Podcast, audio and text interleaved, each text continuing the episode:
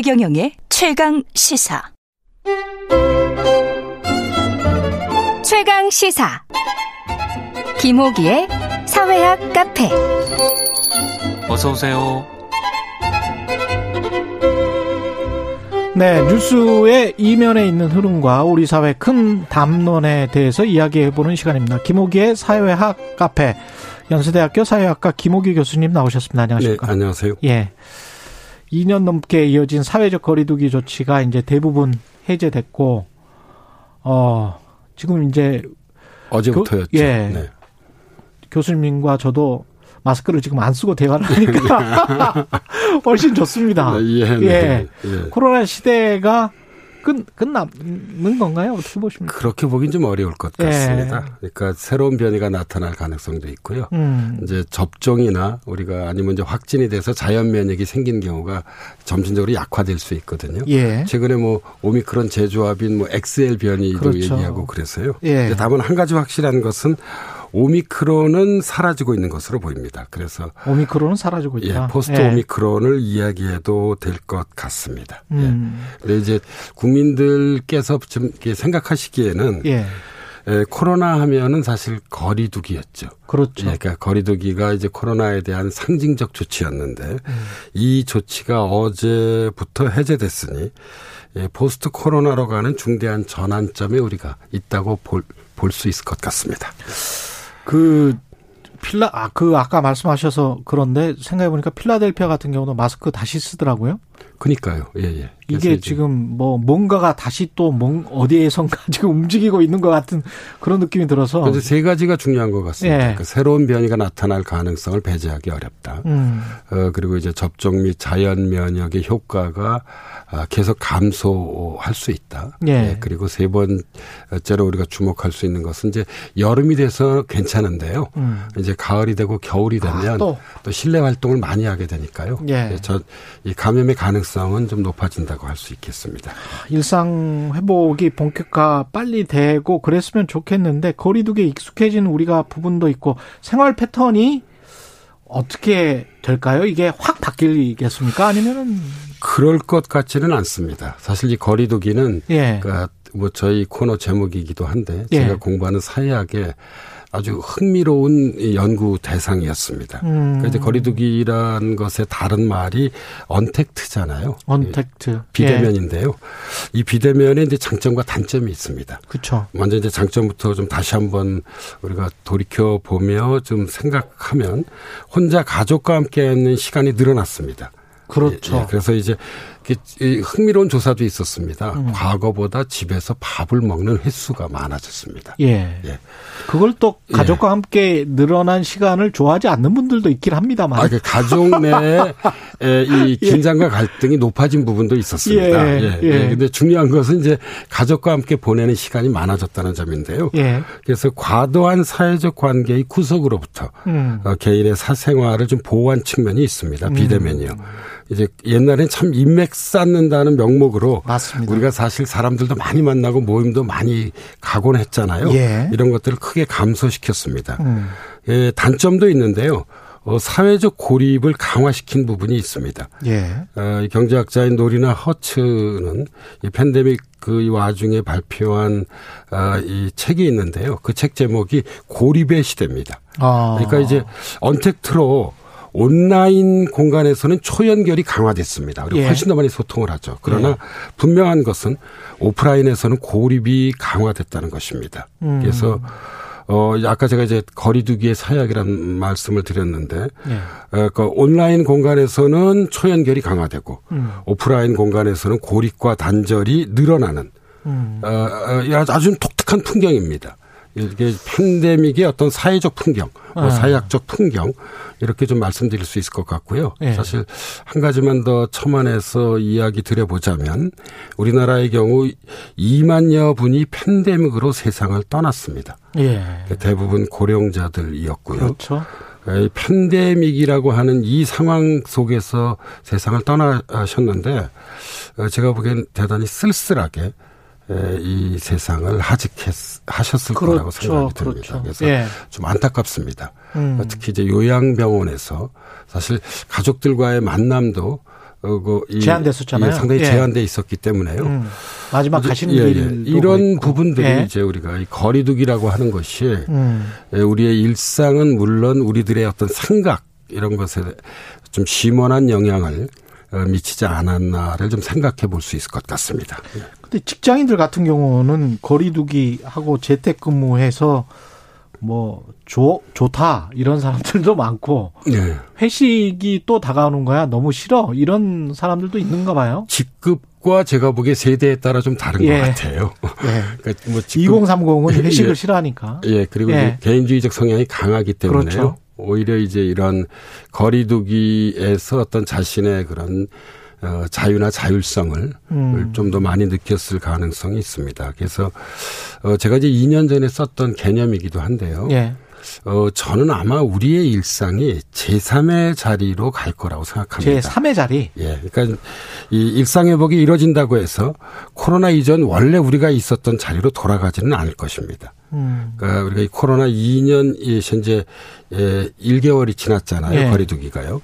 그러니까 적지 않은 인간관계가 기실, 의례적이고 형식적이라는 점을 우리가 깨닫게 됐죠. 사실 만나지 않는다고 해서 우리 뭐 삶이 크게, 예. 크게 예. 영향을 받지 않습니다. 예. 예. 그러나 이제 동시에 우리 인간은 그렇게 고립에 익숙한 존재도 아닙니다. 음. 예, 그래서 어, 코로나 이전이 좀 넘치는 인간관계였고 네. 어, 지난 2년 예, 1개월 정도가 부족한 인간 인간관계였다고 한다면 예. 저는 아마 그 중간쯤에 있는 아. 제3의 자리로 우리가 갈 가능성이 있다고 생각을 하고 있습니다.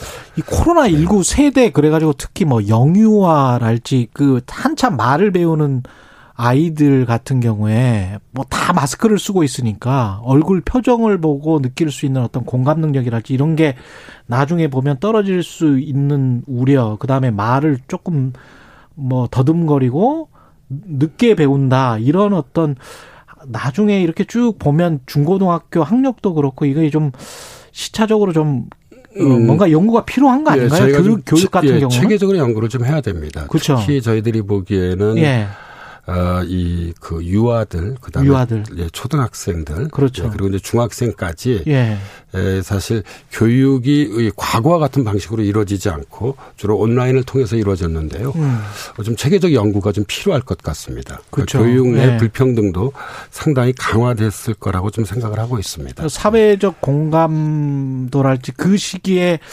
뭔가 인간적으로 뭔가 발달해야 되는 요소들이 한 2년 동안에 사라지면 아이들한테 조금 좀 상당히 해가 됐을 수도 있을 것 같다 그런 걱정은 맞습니다. 들더라고요. 예, 그 우리가 예. 보통 것은 이제 사회화 과정이라고 얘기하는데요. 예.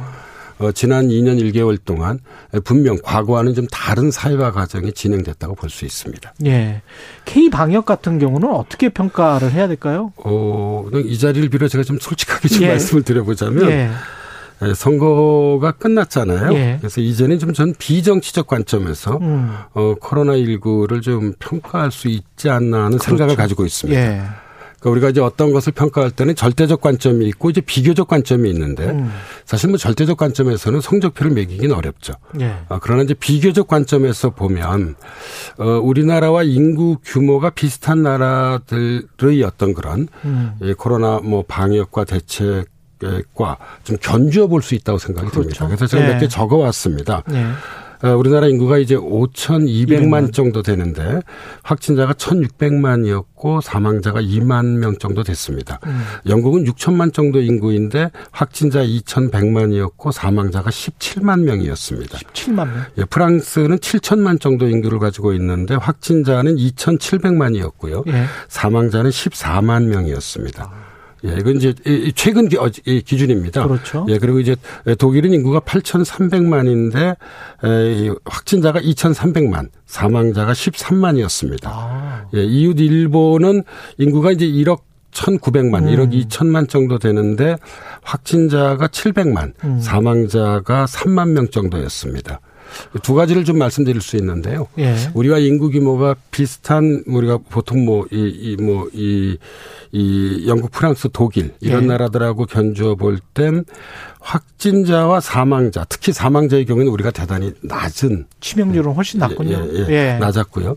어, 이웃 일본의 경우 이제 어떤 그런 인구라고 하는 요소를 좀 어, 이, 이, 그, 이 대입해 봤을 때 음. 사망자는 큰 차이는 없는 것 같아요. 일본은 예. 3만 명, 우리는 2만 명. 그렇죠. 어, 그러나 확진자가 우리가 1,600만 명인 것에 반해서 음. 일본은 700만 정도였던 것으로 보아 예. 어, 일본도 뭐 나름대로 효과적인 좀 방역 정책을 선방했다. 추진했다고 볼 수 있고요. 이게 첫 예. 번째고 예. 두 번째로 음. 요 대목에서 생각해 보면 확실히 서구와 우리 동아시아가 좀 달랐던 것 같습니다. 그렇죠. 예. 예. 그러니까 서구가 훨씬 코로나에 대한 어떤 피해가 컸었다고 한다면 음. 아마도 이것은 이제 우리 동아시아가 공동체적 공동체주의적 음. 어떤 그런 문화를 갖고 있었기 때문에 예. 예, 좀 예, 결과적으로는 좀 효율적 어, 대처가 좀 가능하지 않았나 이런 생각을 가지고 있는데요. 제 생각은 이렇습니다. 두 가지로 말씀드리자면 어, 우리가 이 거리두기를 포함해서 어, 이 특히 자영업자분들의 고통이 대단히 컸었잖아요. 그렇죠. 그러니까 비용은 상당히 지불했습니다. 예. 그러나 아, 사망자 규모는 대단히 적었다는 점을 좀 주목할 필요가 있, 있겠다는 걸 하나 말씀드릴 수 있고요. 음. 그리고 이제 이런 점에 있어서 어, 좀 뭐 과대평가할 필요도 없고, 음. 뭐 저는 뭐 과소평가할 필요도 없는 것, 것 같습니다. 사실 예. K방역이라고 뭐 좀 자화자찬하기도 어렵지만, 음. 그렇다고 해서 우리가 어, 이 다른 나라들하고 비교해 볼때 음. 방역을 못했던 것은 아닙니다. 음. 나름대로 의학적, 예. 아, 그리고 경제적 방역은 이제 두 축으로 이루어졌는데요. 예. 어, 이 적어도 이 정부로서는 음. 최선을 다해서 방역을 추진해 왔다고 볼 수 있을 것 같습니다. 예. 거리두기 이게 해제 이후에 그러면은 방역 대책은 사회학 교수님으로서는 어떻게 생각하세요? 어떻게 해야 될까요? 막 이제 막 돌아다니고 이러고 싶은데 요새 요즘 뭐 택시 잡기도 힘들다고 그러더라고요. 네. 예. 그 근데 제가 보기엔 이런 것 같습니다. 여전히 하루 10만 명 이상의 신규 확진자가 나오고 있고요. 음. 사망자 또한 하루 200명 이상씩 그 쏟아지고 있습니다. 아직도. 예. 그리고 팬데믹은 언제든지 돌아올 수 있는데요. 음. 그 두 가지를 좀 강조해서 말씀드리고 싶으면 어, 첫 번째는 누적 사망자의 94%가 60세 이상의 고령층입니다. 예. 그래서 이제 이들을 코로나로부터 보호하는 게 전 매우 중요한 어, 첫 번째 좀 과제라는 생각이 좀 들고요.